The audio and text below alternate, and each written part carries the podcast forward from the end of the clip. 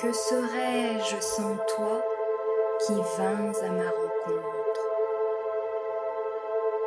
Que serais-je sans toi qu'un cœur au bois dormant? You're listening to the Celador Sessions.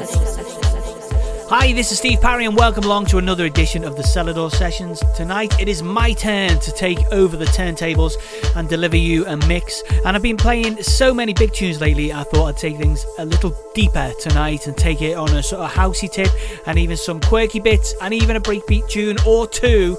It's the sound of Selador across the musical spectrum. I hope you enjoyed this little mix. The Selador, Sessions.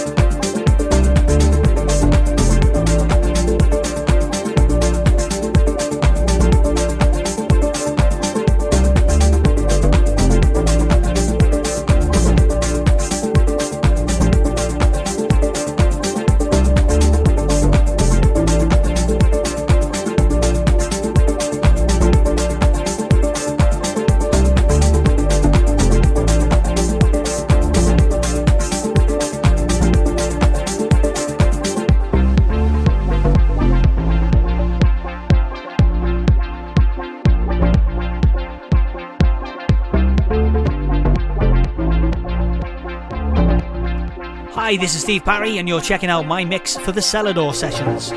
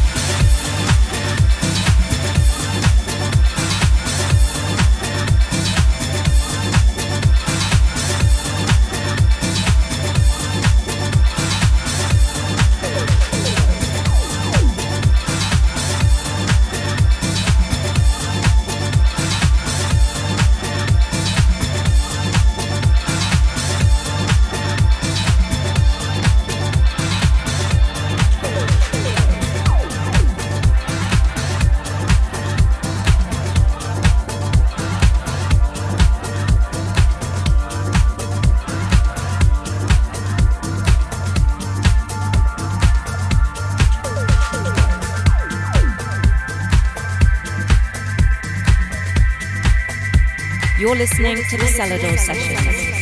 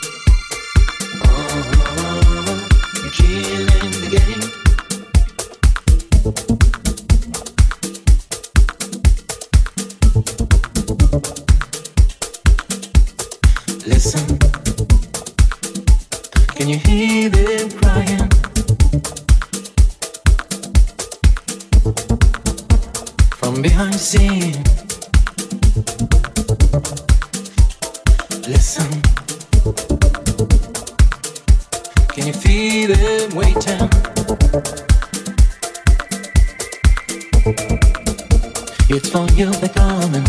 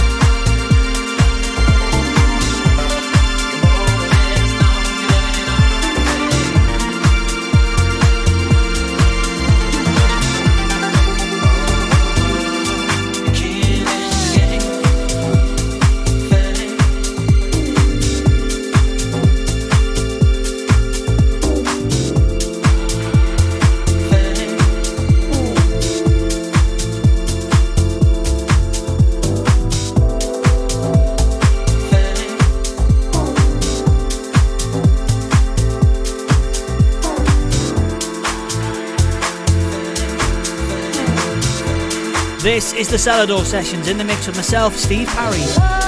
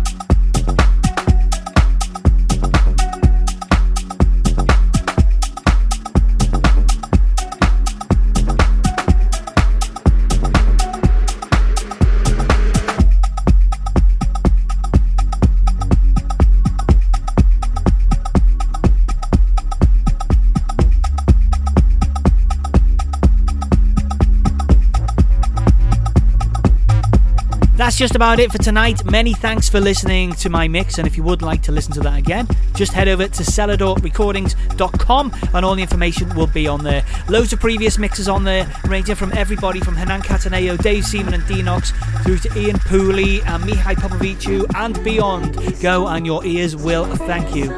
As I say, that's just about it for me. We'll be back for the, more of the same, same time next week. Thanks for listening. Bye bye.